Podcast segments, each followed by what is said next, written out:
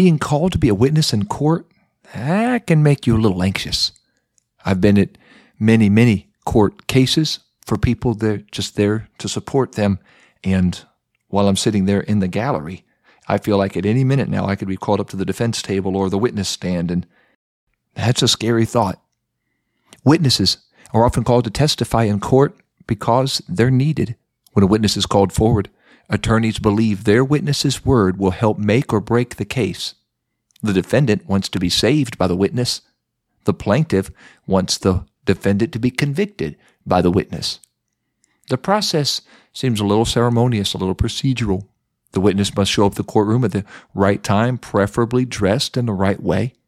The witness must place one hand on the Bible and swear to tell the truth, the whole truth, and nothing but the truth. Then the questions come in rapid fire succession. The witness tries to carefully remember all the details, knowing every word spoken will be analyzed, will be torn apart. Even the witness's mannerisms can be torn apart. Are you nervous? Why did you say what you did say? Why didn't you say what you didn't say? Did you leave anything out? Did you avoid anything? Are you trying to cover up anything? The witness might sit there in the witness chair with their mind racing, realizing their words will forever change somebody's life. Being a witness for God should not produce that same level of anxiety. It should be treated with the same level of seriousness, though. We can see many similarities to faith, just as in a courtroom, a witness for God is expected to act and dress a certain way. If not, their character could be called into question. A good witness must have an answer ready. It would be foolish for them to arrive unprepared. The witness must be just as careful about what they say as what they do not say. What the witness doesn't say is almost as important as what they do say. A good witness doesn't add to or take away from the truth. They tell the truth, the whole truth, and nothing but the truth. But a major difference between being a witness for God and being a witness in court is the empowerment that comes from the infilling of God's Spirit. Jesus himself prophesied, But ye shall receive power after that the Holy Ghost is come upon you, and ye shall be witnesses unto me. Acts 1 verse 8. Don't be anxious about being a witness. God has already granted every spirit filled, spirit led believer the power necessary to be an effective witness. Let's just simply take the stand and testify to what we have seen and heard. And we're going to hear more about being a witness right after this. Welcome to God's Word for Life Lesson Companion Podcast, brought to you by Word Aflame Curriculum and the Pentecostal Publishing House. This podcast encourages adult disciples to think deeply about God's Word, further develop their personal relationship with Jesus Christ, and make a greater commitment to the purpose and plan of God for their lives. Let's dive into today's lesson and explore what it means to live out God's Word in our lives. Welcome back, God's Word for Life listeners. So glad you're with me on this wonderful God's Word for Life podcast episode. We're taking a look at a series called The Life God Blesses, and it's based primarily on the Sermon on the Mount. Today we're in Matthew 5, verse 16, where Jesus said to a whole lot of mountainside congregants, Let your light so shine before men that they may see your good works and glorify your Father which is in heaven. And our episode is entitled The Mission of a Disciple. Now, Jesus often used analogies and anecdotes and stories that helped his listeners better understand what he was teaching. Many people may not understand the contents of a scholarly theology textbook. I don't, and I've got a theology degree. but most people use salt. Some even put salt on watermelon. Who does that? And most people will understand and appreciate the value of light. So Jesus latched onto these metaphors and he used them so we could understand what he was teaching because they describe the nature of the mission of every Christian witness, salt and light. If you've ever cooked for other people, something like this might have happened. While you're in the kitchen diligently cutting vegetables, organizing seasoning, checking timers, some rogue self-appointed taste testers, and you know who you are, you're out there walk in the kitchen, step toward the pot on the stove top, and they take a spoon in hand. Who invited you? And while the aromas waft through the kitchen, the testers dip the spoon into the still cooking meal and bring the portion to their mouth, and then perfectly on cue, they comment, hmm, needs a little salt. Well, Tasty Tasterton, why don't you strap on an apron and join me? Or maybe you do invite somebody into the kitchen, give them a taste test, and say, hey, do you think this needs a little more salt? That's because everybody who cooks knows the value of salt. It is a potent ingredient by itself. You can tell if something has been oversalted. Ooh, hello. But used in the right doses, the right proportion, salt draws out flavors and lifts the taste of the entire dish. Jesus called us the salt of the earth. True Christians draw out the essence of who people are supposed to be. Like salt lifts and elevates the true flavor of a meal, Christians on God's mission help draw people out of the world and help them to see who God intended them, created them, designed them to be. All humanity was made in God's image, but unfortunately that image has been broken and abused and watered down by sin. But thank God, a salt of the earth Christian can look past all that brokenness, draw out the image of God in that person, and help restore them to God's original design and intention. Some Christians may have lost their saltiness. Some Christians are just a little too salty, but not in the right way. But Jesus did not mince words. When he described those Christians, he called them, and I quote his words, not mine, his, good for nothing. Matthew 5, verse 13. Bringing us to our first question while you reel in that description of somebody who's lost their saltiness, who in your life would you describe as a salt of the earth child of God? And how has this person's life helped bring flavor to yours? That is also our God's Word for Life question of the week. I'd like to hear from you. Head over to facebook.com. You can find our God's Word for Life Facebook page. Keep in mind there are several God's Word for Life Facebook pages.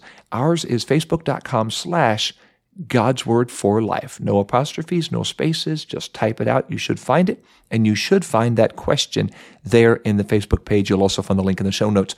Who in your life would you describe as a salt of the earth child of God, and how have that person's life helped bring flavor to yours?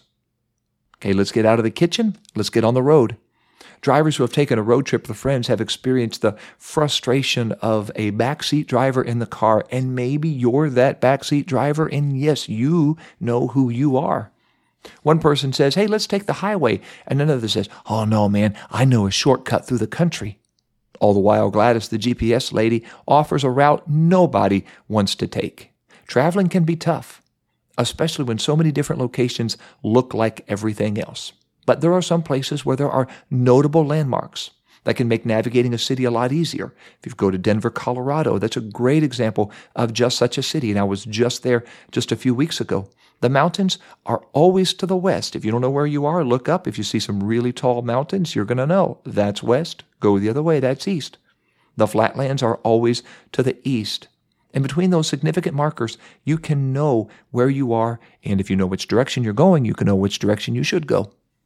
Christians on mission should stand out from the world around us.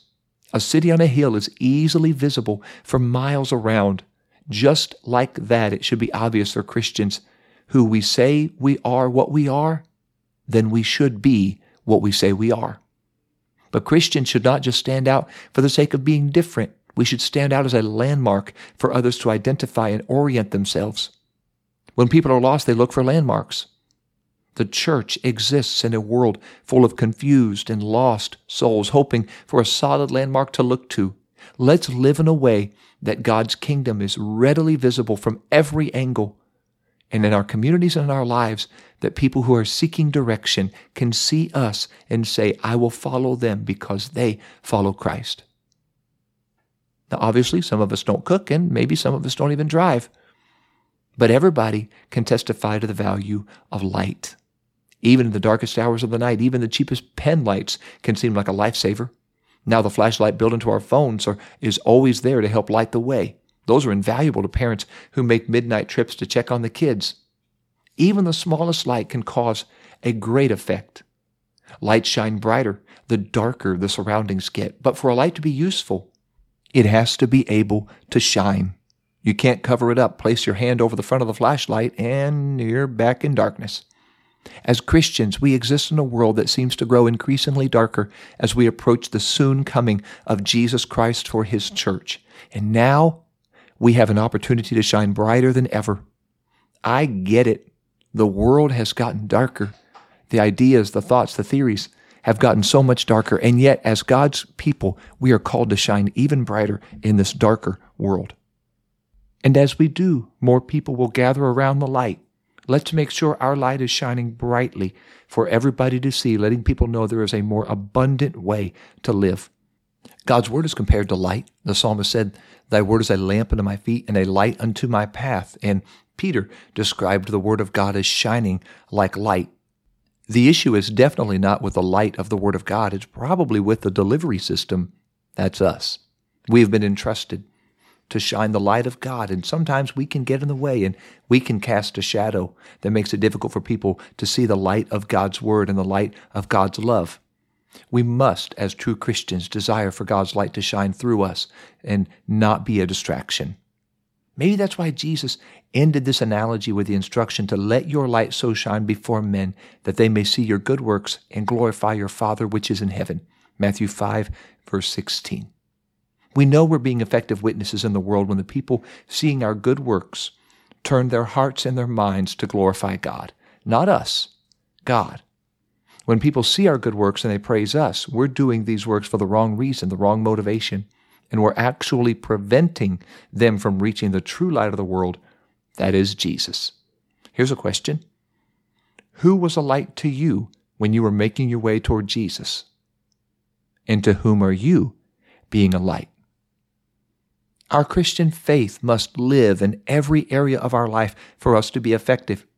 We can't expect to glorify God on Sundays only and still be an effective witness. We must ask God, seek God, and allow Him to saturate every aspect of our lives to the point nothing is left out, nothing is neglected, no area of our life is left in darkness. That's why the Apostle Paul beseeched the Romans to present your bodies a living sacrifice, Romans 12, verse 1. Nothing was more total and more final in the Old Testament than animal sacrifice. The bull or the sheep was slaughtered and burned, its entire body offered as worship to God. In a similar way, as a living sacrifice, we must make regular trips to the altar to ensure every part of our lives is completely offered to God. Now, each analogy Jesus mentioned, salt, city on a hill, light and darkness, they all describe the nature in which we are to be a witness for Jesus. Witnessing is more than an activity saved people do. It's not an Olympic sport where we fight each other to see who's the best witness. Witness is who we are. It's part of our genetic makeup. It's who we are in our DNA as a Christian. By definition, a witness tells the story of their experiences. And those who believe their witness are inherently called to action and persuaded to change their way of living, their way of thinking. We witness through evangelism, through inward and outward holiness and through the very image of God manifested in our daily lives. Here's an exercise for you. Share an example of a time you witnessed to somebody of the goodness of God in your life. We think of witnessing and evangelism as being close cousins. Evangelism is part of the Great Commission Jesus gave, in which he commanded the disciples to go, to teach, and to baptize. Matthew 28, verse 19. We can't properly fulfill those commands without going. Being a witness is active, it's intentional. It's not a passive activity. We're not inviting people only to come and learn. We are commissioned to go and teach. In fact, one translation even implies Jesus was saying, as you go, let this be part of who you are. Let this be part of everyday life. As you go, be a witness, disciple, teach. A witness must be willing to teach. That doesn't have to be in the formal classroom. You don't have to have a, a whiteboard, although I love whiteboards, but you don't have to have one to be a good witness or to be a good teacher. And you don't have to be a professional teacher. Witnesses must simply be willing to share their personal story, their personal testimony, and the gospel of Jesus Christ. This intentional lifestyle evangelism produces souls entering the kingdom of God through the wonderful gift of baptism in the name of Jesus Christ. A preacher once said Christians are to be insulated not isolated from the world. We'll never reach the world if we hide from it.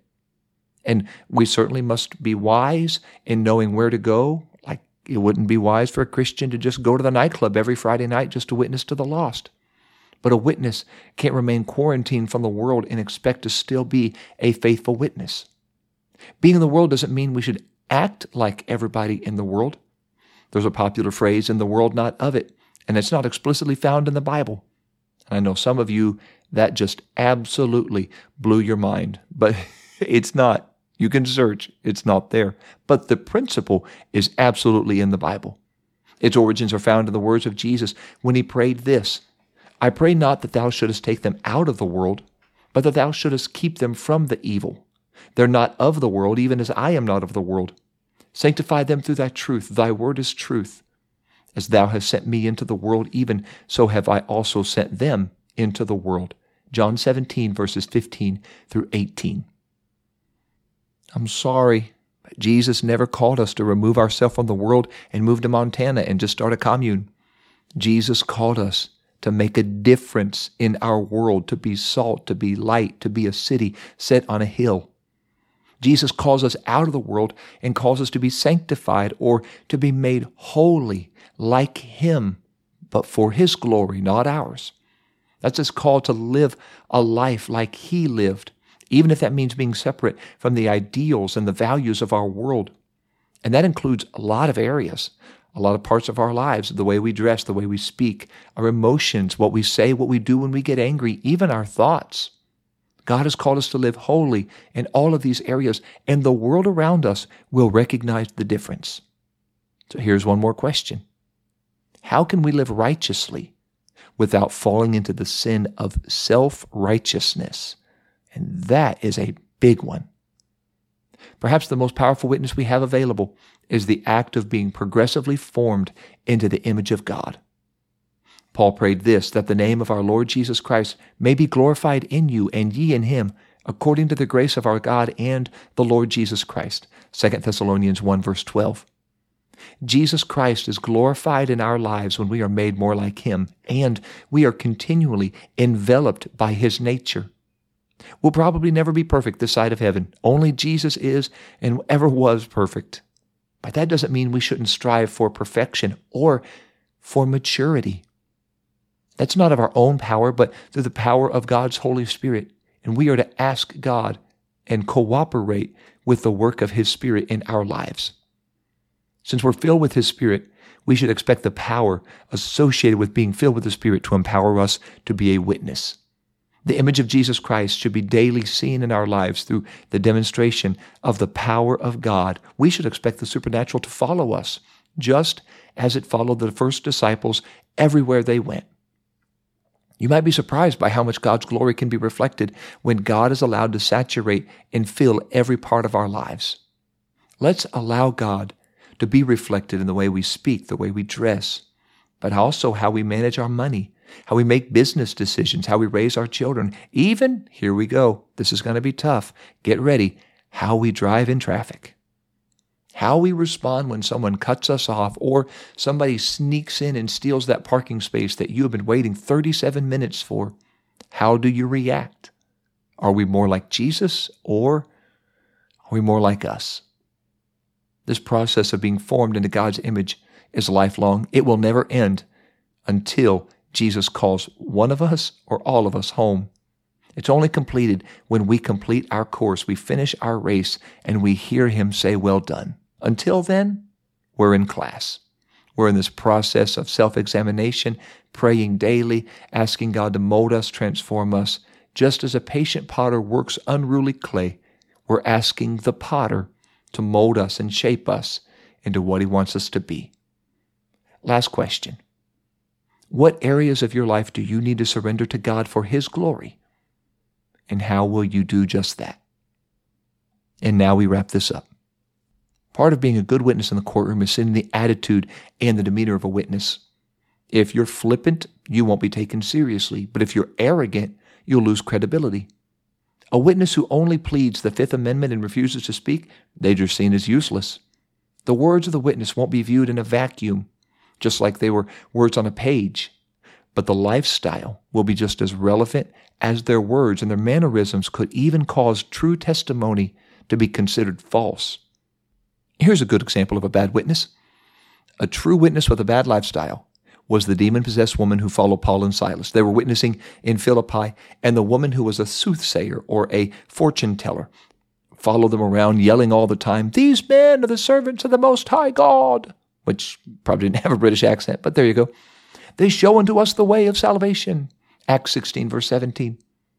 And those words were true.